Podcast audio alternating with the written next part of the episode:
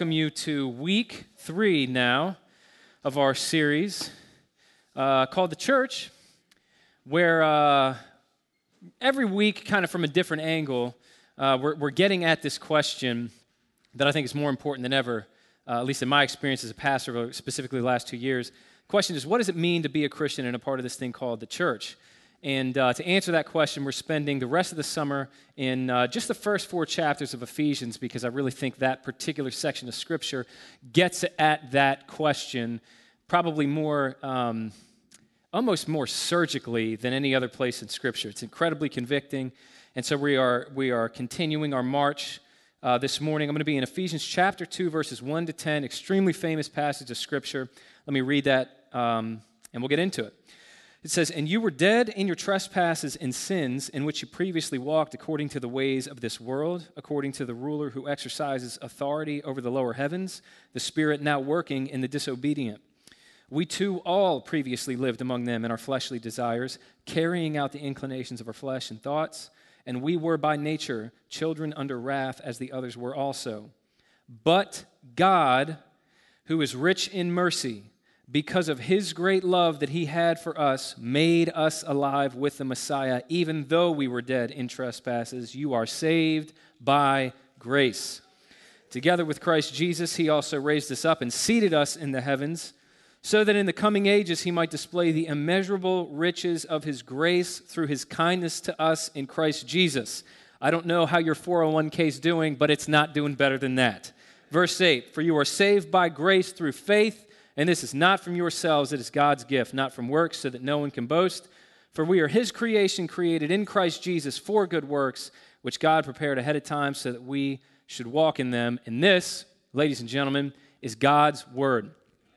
If you're going to get at the, the, the, question that we're getting at in this series, what does it mean to be a Christian and a part of this thing called the church? You have to answer the question what does it really mean to be saved? And there is probably no better passage in Scripture uh, to answer that question and the one we're looking at today, Ephesians 2 1 to 10. What's really convenient about this passage is it um, very obviously falls in, into three kind of sections. Uh, verses 1 to 3 talks about the life that we need to be saved from. Verses 8 to 10, the life that we can be saved to. Verses 4 to 7, what God does to bring us from this place to that place. So that's going to kind of serve as a guide for what we talk about this morning. So, what I want to begin with is uh, the life that we're saved from obviously, you talk about being saved, it's not going to mean anything to you unless you understand what you're being saved from. And so, in the first verses of this passage, 1 to 3, Paul explains why anybody needs to be saved to begin with. Now, let me read it. It says, And you were dead in your trespasses and sins in which you previously walked according to the ways of this world, according to the ruler who exercises authority over the lower heavens, the spirit now working in the disobedient. We too all previously lived among them in our fleshly desires, carrying out the inclinations of our flesh and thoughts, and we were by nature children under wrath, as the others were also. So the first thing, um, it really, it's, it's, it's the you know, first several words of this passage that Paul says about us outside of Jesus is that we are dead.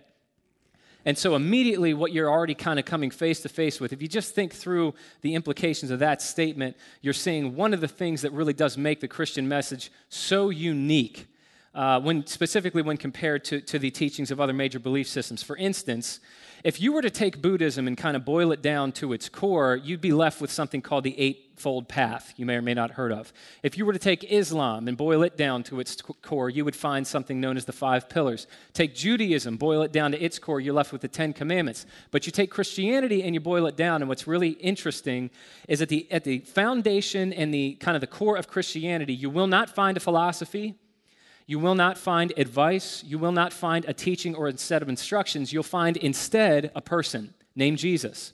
And this person claimed to do something for you that no other founder of any other major belief system has ever dared claim to do, which is to secure your salvation for you and now offer it to you as a free gift. That's the part of Christianity that we love. The implied statement there, however, the whole reason why Jesus needs to secure our salvation for us is because, as Paul's explaining in these opening verses, the Bible teaches that outside of Jesus, mankind is not sick.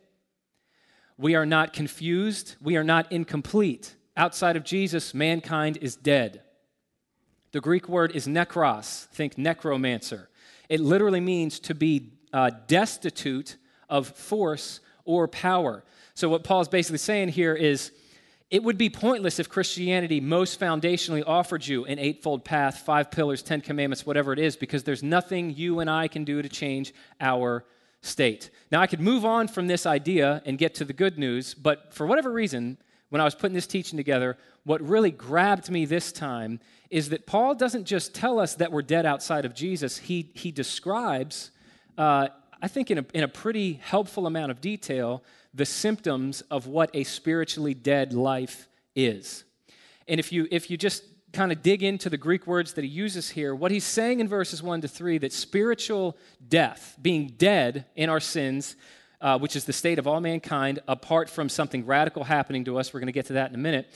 That life, at its essence, is it's, um, it's slavery. It's about being enslaved to three primary forces that are mentioned in these opening three verses. The first is what my version calls the ways of this world. The second is what Paul calls the ruler who exercises authority over the lower heavens. That's the devil, the devil. Uh, and the third is our own flesh and thoughts. So, if you've ever heard that phrase, the world, the flesh, and the devil, this is one of the passages in Scripture that we get that, that little phrase from. And what Paul is saying here is that to be spiritually dead is to be dominated by and enslaved by those three forces. So, I want, to, I want to take some time on the front end here walking through what that means, but, but let me just, before I get into it, a little caveat here. Um, I'm aware that most of the people listening to this are, you know, you've, you've already made the decision to give your life to Jesus. But uh, two reasons I think it's really important to, to, to talk about what Paul's talking about here is because number one, I believe that on any given Sunday morning, there are more people than any of us that would realize that are in the house listening to this who have not given their life to Jesus.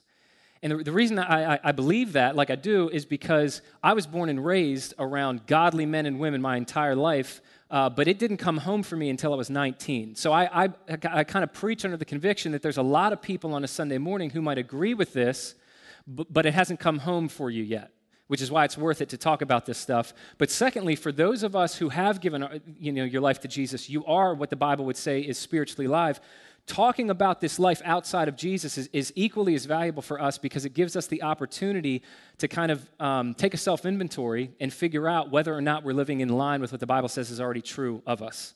So, all of that to say, Paul says that spiritual death is about being enslaved to three primary forces. Let's talk about them. The first one is the ways of the world. Uh, that's basically another way of talking about culture. When you are spiritually dead, uh, you really don't have an option except to become a product of the culture that you live in. G.K. Chesterton, name you may have heard before, famous theologian, I love this quote. He said, A dead thing can go with the stream, but only a living thing can go against it. It's basically what Paul is saying here that on autopilot, uh, apart from a spiritual awakening taking place in your and my heart, uh, your culture will determine what you value, it will determine what you see as right or wrong, how you determine right and wrong, how you view yourself, how you view others, how you view people that you disagree with, what the point of life is, what is necessary in order to be happy and live a fulfilling life. Your culture is going to lay that on top of you and impose that on you and, and sort of mold you in ways that, that you're largely unaware of and maybe, maybe powerless of. And, and you know, as much as we want to think, especially in the modern West, I want to think this, I think we all want to think this we all want to think that, no, no, I've arrived at my conclusions and convictions and beliefs through my own intellect and reasoning. It's just not true. Uh, not true at all. And it's a very easy thing to prove. Let me just, as a thought experiment. If you were born in the year 1250 on the side of a mountain in Mongolia, uh, that's a radically different culture, that's a different continent. Uh, that's, a, that's a different century. You'd have a different family. You'd have you know, far different life experiences. Uh, then what would happen is you would have a radically different outlook on life than the outlook that you have right now, which was largely imposed on you because of the culture that you were born in. And, and, and the first sign that you are spiritually dead, according to Paul, is that you're, you're either unaware of that, and well, actually, I would say you are unaware of that and unable to resist that. If you want a great example of this, you may have heard me talk about this before. I don't know if you've ever heard of the Thomas Jefferson version of the Bible. Got a few in the house. So the Thomas Jefferson famously took a penknife through the Bible and he just cut out everything that he thought didn't belong in there, which that is an astounding amount of what I'll refer to as confidence because I feel like being polite today. But every time he came across something that he was sure God didn't really say that, God wouldn't really do that, God didn't really mean that, he just cut that out of the Bible. What he was left with is the old TJV, I guess you could call it the Thomas Jefferson version of the Bible. And uh, I have no idea whether Thomas Jefferson was a Christian. I have no desire to debate that with anybody. Please don't talk to me about that. But what that exercise indicates, that is a picture perfect kind of model for what Paul's talking about here, for what it means to be um, walking according to the ways and really enslaved by the ways of the world. Because in his mind, he'd been so indoctrinated by, he'd been so informed by, he'd been so molded uh, by his culture that that became his ultimate source of authority in life. Even if the Bible said something different, it didn't matter. What culture said reigned in his life. That, according to Paul, is the first sign of spiritual death. The, the second symptom that he talks about, the, the, the, I guess the second, if you want to call it force, that we're enslaved by, um, is what Paul refers to as the ruler who exercises authority over the lower heavens, which is Paul's way of referring to the devil. Uh, so here's a grabby question on a Sunday morning What does it mean to be influenced by, dominated by, enslaved by the devil? Um, there's a lot of uh, different answers to that question that we could pull from Scripture that obviously would all be correct. But I think the easiest way to understand what it is to be under the influence of Satan is just go to the third chapter of the Bible because that's where his to me his work is most clearly put on display you know, when Satan tempted Eve.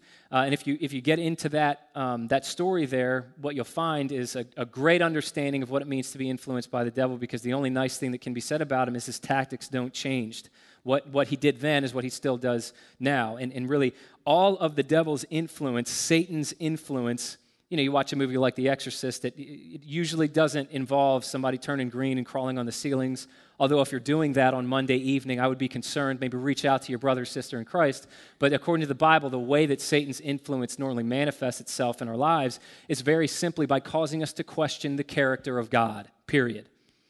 That's what Satan does. That's what he's always done. That's, that's the, uh, the first assault in Scripture is an assault on the character of God. You know, when Satan asked that old question, did God really say? You know, did God really mean? And then, you know, he, what he does is he starts to make life with God look narrow and constricting. He makes life outside of God look so satisfying and liberating. And it's, it's, it's all driven by this idea that God's holding out on you and he's holding out on me. And real fulfillment and real happiness and the life that'll really give us what we're looking for is found outside of rather than inside of God's will for our lives. When we find ourselves uh, you know, thinking that, believing that, being led by that, what Paul would say is in those moments, we are uh, under the influence of the ruler who exercises authority over the lower heavens, which is the second symptom of spiritual death. The third and the last one here is, is in verse 3, where Paul says, We too all previously lived among them in our fleshly desires, carrying out the inclinations of our flesh and thoughts, and we were by nature children under wrath as the others were also. Now, what captures my attention about the way that Paul describes this aspect of spiritual death here, you may have noticed this. He talks about carrying out the inclinations of your own flesh and thoughts. You think about the words he's using there. To carry out someone else's inclinations, that's the language of slavery, that's the language of servitude. But what's ironic is, is, is what Paul is saying here is that in this case, the master that you're serving is actually your own flesh. And so the picture that Paul's painting for us in, in, in, verse 3 is the picture of someone who, I want to be careful how I say this, and I'm going to take my time really trying to explain what I mean and don't mean. The picture Paul's painting here is that uh, it, it, it's, it's of someone who, in everything that they do, they're doing everything that they do in order to get their own needs met. It's this person that's, that's driven by this insatiable hunger in everything that they do. Let me, let me just pause here.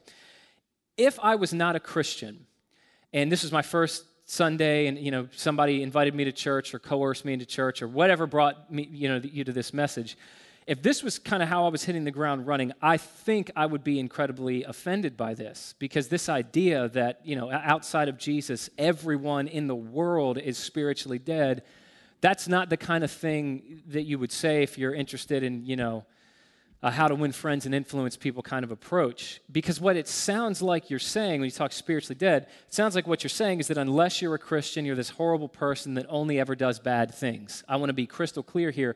That's not what Paul is saying. Paul's not saying that outside of Jesus you're incapable of doing anything good. What he's saying is that outside of Jesus, no matter what you do, even the good things that you do, you are doing to get your own needs met, and you really don't even have an option but to go through life that way. Now, the, the, the best story that I've heard to illustrate this concept is a story that I got from Charles Spurgeon. Uh, I, have shared it with you before, but it's been, I think, like six years or something. It's called The King, the Carrot, and the Horse. I don't know if you've ever heard it before. It goes like this Once upon a time, it's not a true story. Once upon a time, there was a farmer uh, who loved to grow carrots. And uh, he was in his garden one morning and he discovered the most beautiful carrot he'd ever laid eyes on. And he knew in that moment, I'm never going to see a carrot like this again. This farmer really loved his king, and so he threw this carrot in a wheelbarrow. He brought it into the presence of the king. He dumped it out at his feet, and he says, King, uh, my family's been farming for generations. It's all I do. I love to do it, and I'll tell you that all my life I've never seen a carrot like this. I don't think I ever will again. And I just wanted to give it to you because I think you're an amazing king. You know, I wouldn't be able to do what I love to do apart from your leadership and your protection. And I'm just really thankful to live in a kingdom with a king like you, you know, at the helm. So I don't even know if you like carrots, but, but here you go. And so he turned on his heel to leave. That was the end of it. But just before he stepped out of the king's presence that day, the king stopped him, moved by this farmer's generosity. And he says, uh, It is so obvious that you have a passion and you have a gifting uh, for you know, bringing forth vegetables and fruit, and in this case, carrots from the earth.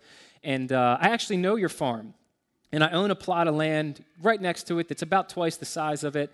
And uh, I just want to give you the opportunity to do more of what you were obviously put on this earth to do. So that land is yours free of charge. You can imagine the farmer could have floated out of the king's presence that day. He came in there just to get rid of a carrot. He left, and his, his plot of land was now three times the size. It's a pretty good day. So, in the king's court that day, there was a nobleman who saw this exchange take place, and he thought to himself, okay, if that's how the king rewards somebody who gives him a vegetable, uh, then I wonder what the king would do for somebody who gives him something that's actually valuable. So, the next day, the nobleman marches into the king's presence. Behind him, he has this beautiful, black, purebred stallion. And with a whole lot of pomp and circumstance, he bows really low before the king and he says, O king, my family has bred horses for generations, and I'll tell you, this stallion behind me is the closest to a genetically perfect stallion I've ever seen or you'll ever see, and I wanted to give it to you. He bows real low. And the king, with everybody watching him, says, Thanks. And that's all the king says. So the nobleman starts to kind of upright himself. He looks a little confused. He looks a little uh, you know, out of place. He starts to get angry and kind of indignant. He spins on his heel to leave, and the king stops him, just like he stopped the farmer the day before, just before he walked out of the presence of the king. He said, Good sir, you are obviously confused about how this worked out for you today, so I'll make it real clear to you. Yesterday, when that farmer walked in here, he was giving me the carrot.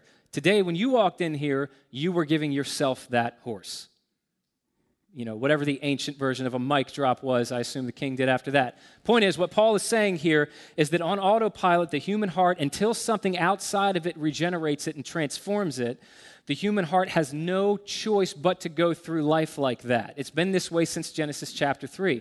But the, the, the Bible teaches that really the, the sin underneath every other sin that we commit, if you want to say the original sin that's led to every other sin in, in my life, in your life, in everyone's life, is the sin of putting ourselves at the center of our lives, which is really what the essence of self centeredness is. Uh, really, that's what's caused all of the deterioration that we experience in humanity. It's the self centeredness of the human heart. Nobody gets to look down on anybody else for it because we're all guilty of it. If we don't recognize that, then we simply don't know ourselves.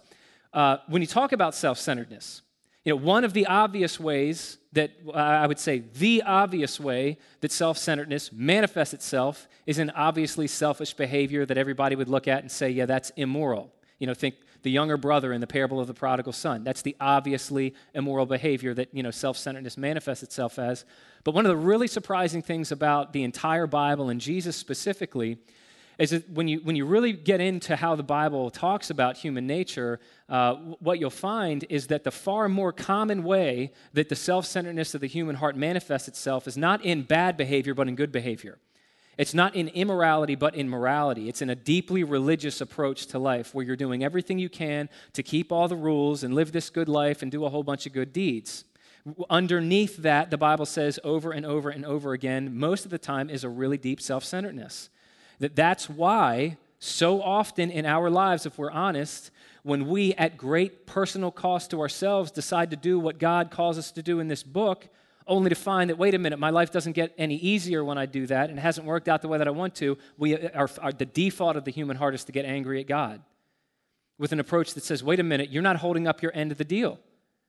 You know, it's the same thing when, when we go out of our way to serve somebody, to sacrifice for somebody, to lay ourselves down for somebody, but then we don't feel appreciated by that person or, or, or, or, other people, you know, this root of bitterness and ugliness and resentment begins to grow and rear its ugly head. And the reason for that is because, as much as we don't want to admit it, because we have to come to terms with how shallow we are, the truth is that a huge part of us does what we do, not for God's sake, not for others' sake, not for goodness' sake, but for our own sake. This is something that Jesus would not let people off the hook about during his own ministry while I was putting this, this teaching together, thinking about this specific idea, uh, it, it, brought to mind this one episode in Matthew's gospel account, chapter 21, where Jesus is in the temple complex.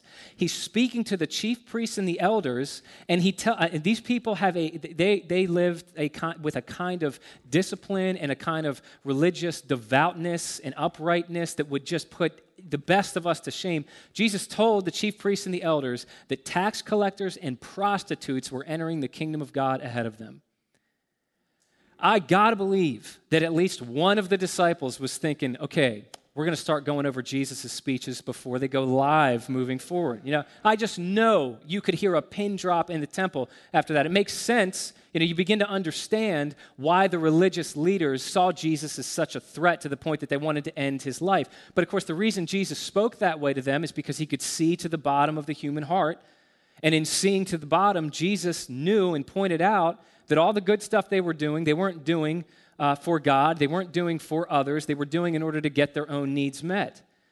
They were practicing all their religiosity and their good deeds and, and you know, whatever it is to, to get God to save them or to get God to give them a good life, or to get other people to respect them, or you know, to, to give them the opportunity to build this robust self-image. So now I can look down on other people who don't work as hard as me and feel better about myself. And so what that means is that even their even their good deeds, which might have been good, I mean, Pharisees did a lot of good things. They were generous, they were hardworking, they did serve, but all that really was at its core was self centeredness with a religious mask on.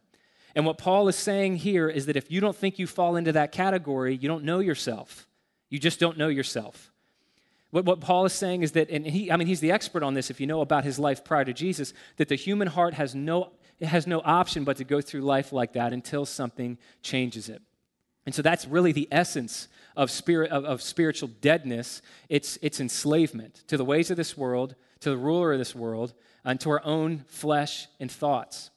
Uh, now, you zoom out from that, and, and I think it's safe to say, you know, I, am for whatever reason, I felt compelled to compare Christianity to other belief systems here um, a lot in this teaching. You zoom out from that, and it's really clear that, that Christianity, at least at first, it, it's offering you a far more pessimistic view of mankind than maybe any other belief system does. I think that's safe to say. Because not only is Paul saying that we're enslaved to these things, remember, the, the word that he uses when he says you're dead is there's nothing you can do about it. There, there's no set of instructions you can follow. There's no seven habits of spiritually awakened people you can employ in your life. There's just nothing you can do. And so, what Paul says, building off of this in verses 4 to 7, is what God did that only God could do to make a new way of life for us available. So, let me read Ephesians chapter 2, verses 4 to 7. It says, But God, who is rich in mercy, because of his great love that he had for us, made us alive with the Messiah, even though we were dead in trespasses. You are saved by grace. Together with Christ Jesus, he also raised us up and seated us in the heavens so that in the coming ages he might display the immeasurable riches of his grace through his kindness to us in Christ Jesus. Now, if, uh, if you notice, there are three things Paul tells us God does for us in this passage. Three specific things. He makes us alive, He raises us up, and He seats us in the heavens with Jesus. Now, I was reading a, a, a, commentary on this passage. Commentators have pointed out that what's really fascinating about those three verbs is those three verbs refer uh, to the, the um, historical events in Jesus' life that took place after the crucifixion, that we refer to as the resurrection, the ascension, and something you may or may not have heard before called the session Right after Jesus died on the cross, God, ra- God made him alive. That's the resurrection. Then Jesus ascended back into heaven. Acts chapter 1, that's the ascension. But in ascending back into heaven, Jesus isn't just floating around playing a harp. Scripture tells us over and over and over again in, in most of the New Testament letters that Jesus in heaven is now seated at the right hand of the throne of God. That's the session.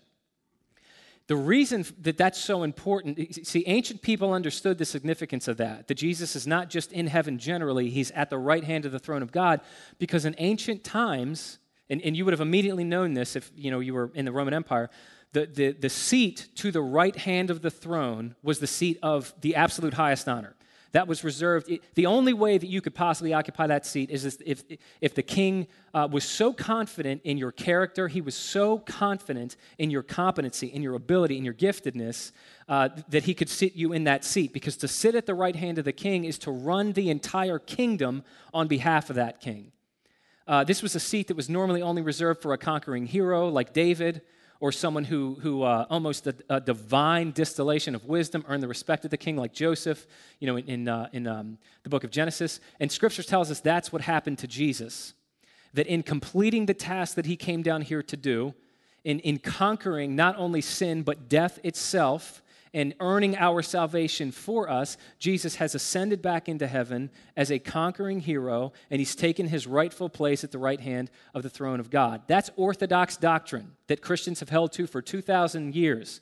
But what's amazing about this passage is, is, is, really two things fundamentally. First and foremost, it's that Paul is saying that God did all that not just for Jesus, but for you. He's saying God made you alive.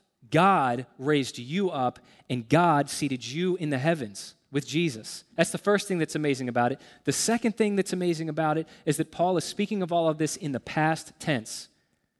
What that means, what that means, and I, I did this last week. Please try to hear this like the Ephesians would have heard this. Because, yeah, they were believers, but they didn't have Bible studies. There was no the Bible when Paul wrote this letter. So they, they were saved, absolutely, but they didn't really understand what had happened. To, I mean, they weren't theologians. They couldn't have been. They, there was no doctrine to study. Imagine what it would have been like when, when they're hearing what they're reading right now, because what Paul is saying is the very moment you give your life to Jesus, not when your life reflects what Jesus has done for you. Not when you really start to clean up, not when you're a couple of steps down the road of your sanctification process. Paul says the very moment you give your life to Jesus, in that very moment, God has already done all of this for you. He's already raised you, he, you've already ascended, He's already seated you along with Jesus in the heavens. Now, obviously, when Paul says that, he's not speaking Literally, because last I checked, I still lived in Severn, and as much as I love Severn, one of the hopes I'm holding on to is that heaven's a little bit nicer than that. So if he's not speaking in a literal sense, what Paul must be speaking in is a legal sense that this can already be said to have taken place. And this is what we talked about on week one of this series. Christianity teaches that the moment you give your life to Jesus, not only are you pardoned for the life that you did live, the moment you give your life to Jesus for the rest of your existence, you're now being rewarded for the life that you could have never lived, the life that only Jesus Christ could have lived on your behalf. That means that when God sees you, He loves you he accepts you, He welcomes you, He rejoices over you, and He honors you just the way that He honors Jesus. I'm going to just say, I know you've heard me say that before, probably hundreds of times if you've been at this church for any length of time. I just want to point out if any single one of us believed what I just said, what Paul is saying here, as deeply as we need to, it would completely change our lives forever. You would never worry about anything again if you believed as deeply as you need to, and I believed as deeply as I need to, what we just read here.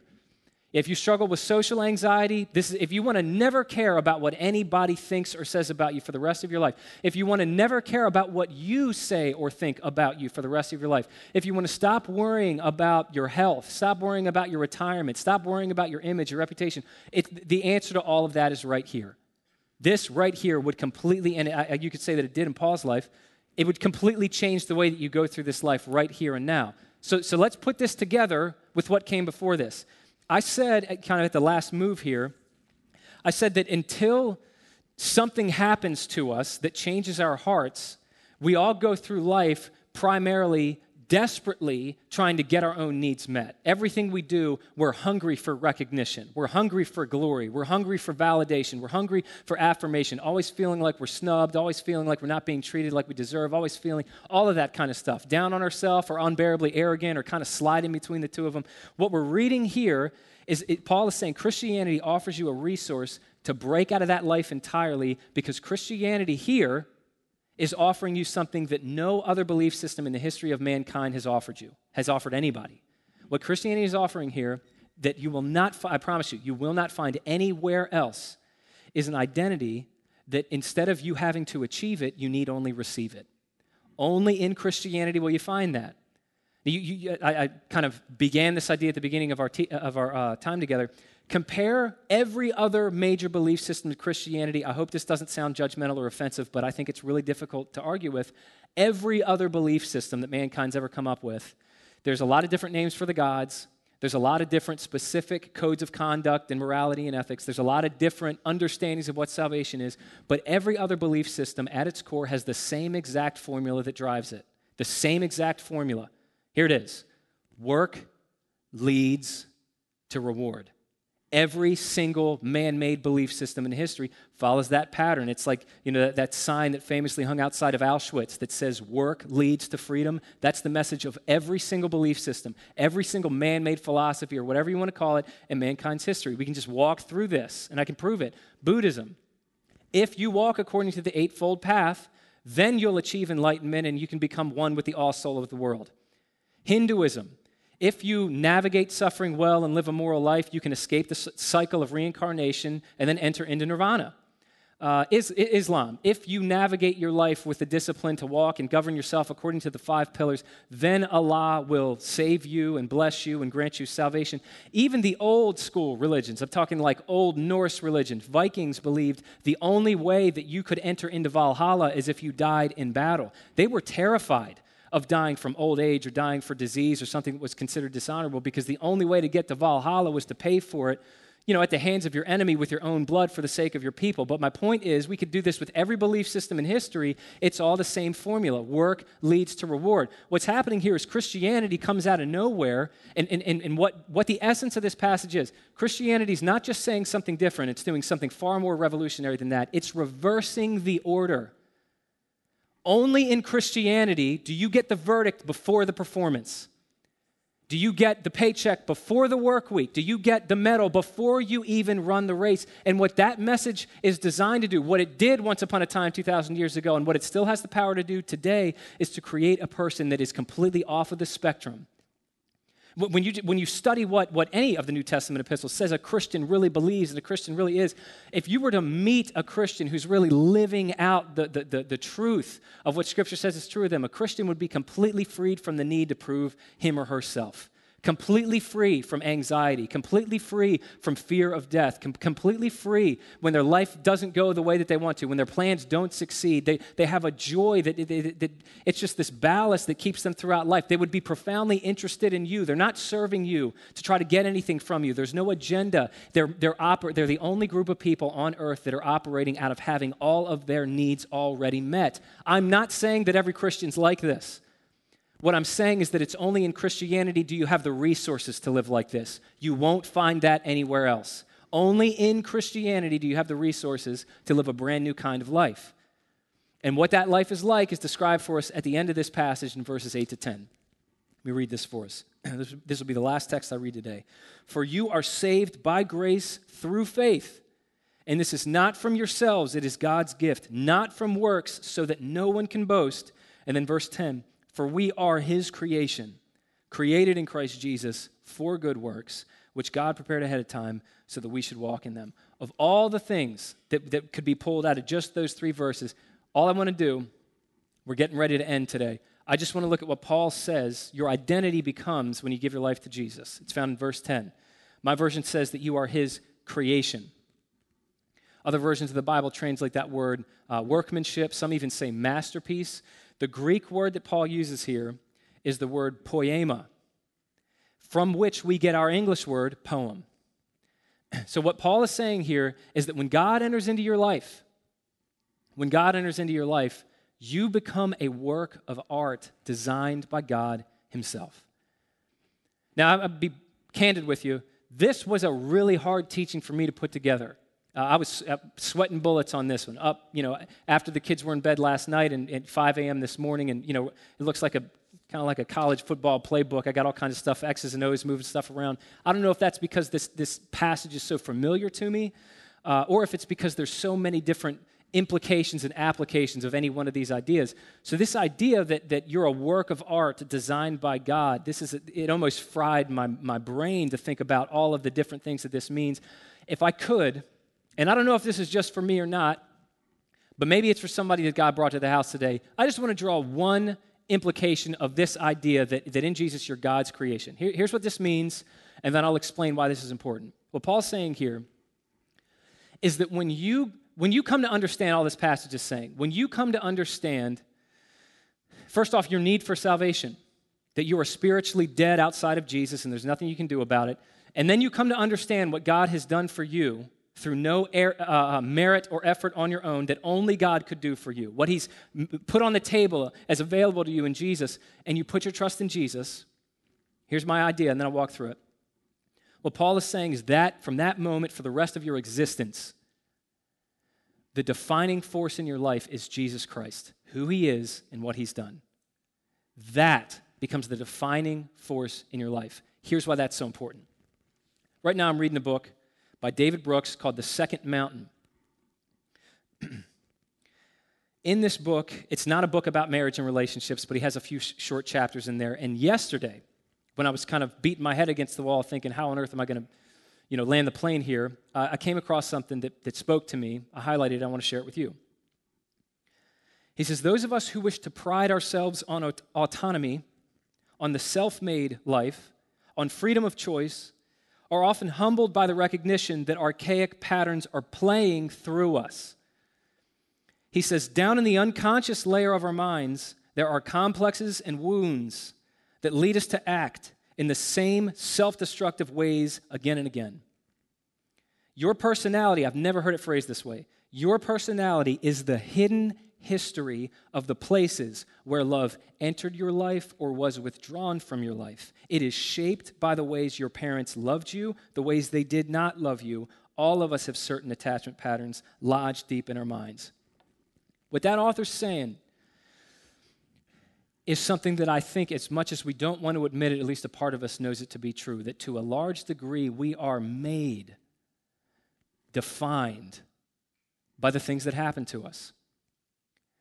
And I'll tell you, in 10 years of just meeting with people one on one, I have seen how true that is. I've, I've, there's been so many times when I've met in a one on one setting with men that, you know, outside looking in, they, they look like they have everything together. They look like they are just the, the picture of somebody that, that has it figured out.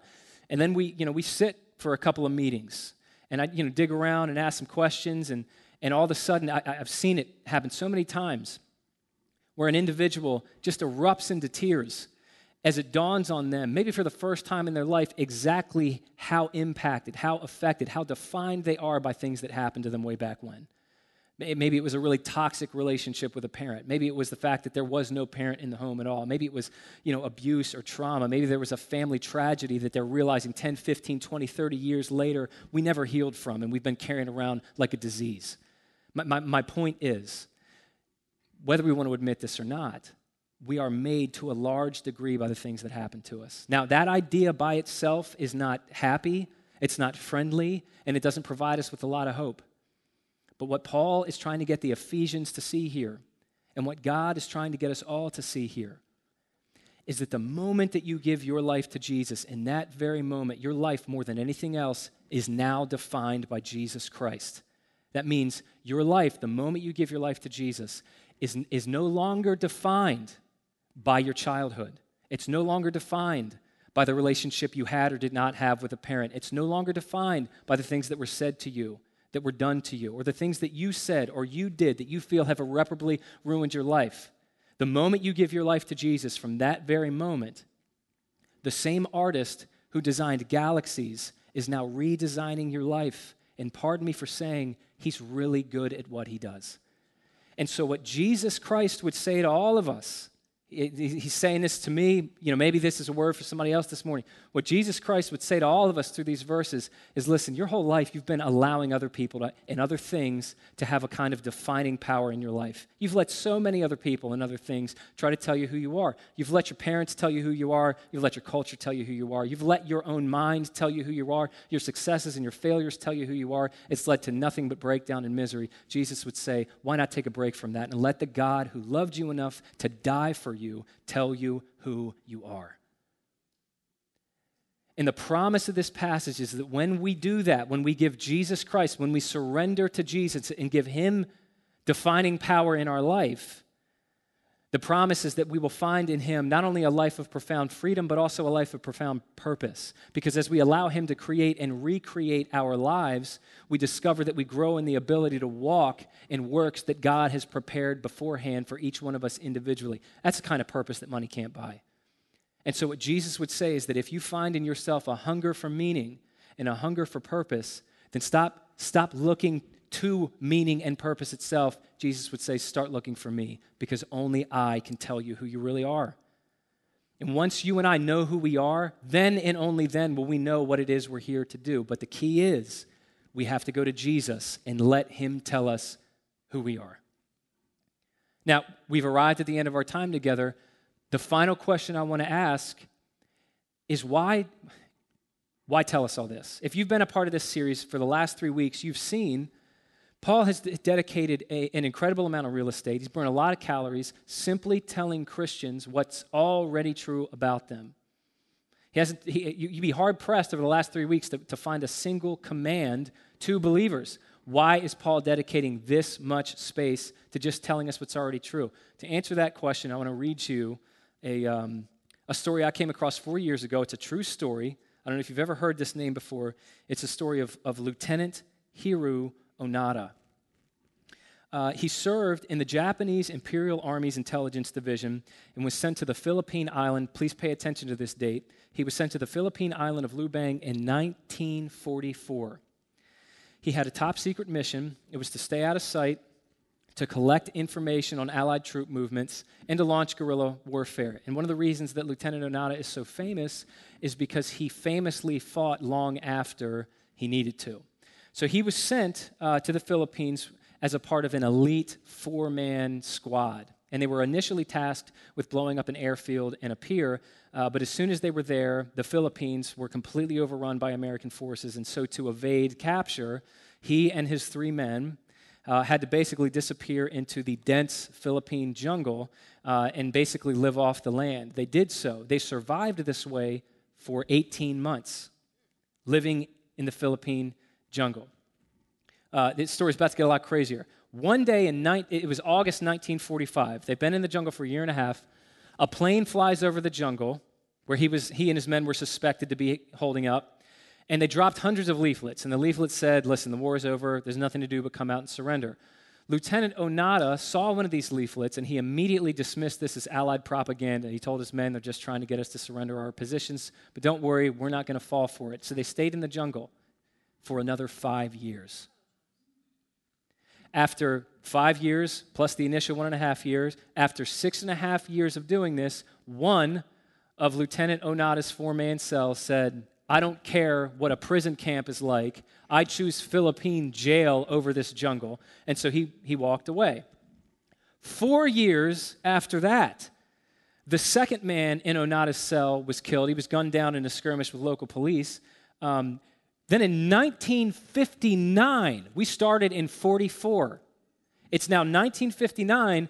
Onoda's uh, status in Japan was changed from missing in action to killed in action because no one had seen or heard from him in 15 years. And then in 1972, the final member of Onoda's four man squad was killed, leaving Onoda by himself.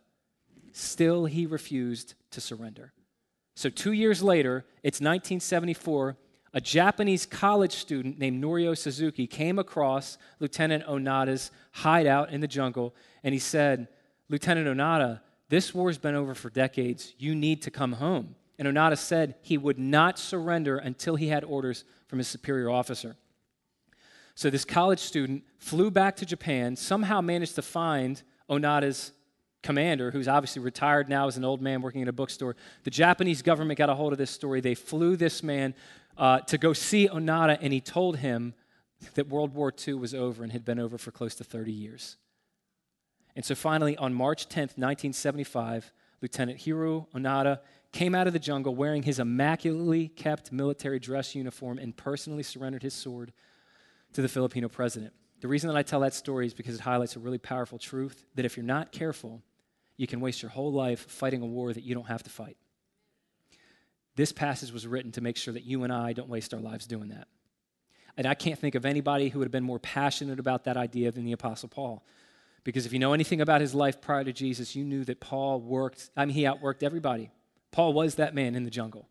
He, uh, every day, by the sweat of his brow, he was, he was just about killing himself, trying to, trying to save himself, trying to justify himself, trying to earn his sense of self worth, trying to deal with this kind of nagging feeling that he's not good enough, trying to make himself enough for God. But when he met Jesus on the road to Damascus, all of that changed. When he met Jesus on the road to Damascus, he realized for the first time in his life that he was fighting a war that had already been won, and there was nothing for him to do but surrender his life to Jesus. That realization profoundly changed who he was, and for the rest of his life, he dedicated himself to the hope that maybe one more person could come to that same life changing realization that he did. That's the heart of this passage. So let me call the worship team up, and we're going to close with this. I have no idea where you're coming from this morning. Uh, I have no idea what God is doing in your life, what experiences He's given you, what He's walking you through right now, or what He would specifically say to you through Ephesians chapter 2, 1 to 10. Maybe you're listening to this and you've never given your life to Jesus, and you realize that you're like that man living in the jungle, fighting a war that Jesus died and rose again so you didn't have to fight anymore. Or, or maybe Maybe you've already given your life to Jesus, but you know if you're being honest, you're not living out of the freedom of that and you're still living like somebody who's trying to justify themselves. Wherever you're coming from, the application is the same. This passage is an invitation for you and I to see what God has done for us in Jesus. To see that the moment you give your life to Jesus, you're already made alive. That in Jesus, you're already raised up. To see that in Jesus, you're already seated in the heavens. To see that in Jesus, you are a work of art designed by the God who made galaxies. To see that in Jesus, your war is over and there's nothing for you to do. But put down your sword and walk in the peace and the freedom that that affords you. That's what Paul did. That's what salvation means. That's it. That's all. Let me pray for us. Father God, thank you for, for grace. Thank you that Jesus has done everything that's necessary for us. Thank you that there's nothing left for us to earn, nothing left for us to achieve that all we need to do is trust in the God man who did everything that we could have never done ourselves. God, I'm sure that there's people here today, in and outside of the faith, that know they're still living like somebody that, that uh, the weight of the world's on them. And, uh, and it's been breaking their back for a long time. And it's been robbing them of peace and, and joy and, and all the things that you desire for us. God, I just pray you would open, as a community, you'd open our eyes to what you've done for us, what you've made available to us in Jesus so that instead of going through life trying to get our needs met, we would realize that each and every one of those needs has already been met in you, and we can finally begin to serve you and the people around us for your glory and our joy. In the name of your Son, Jesus, we ask these things. Amen.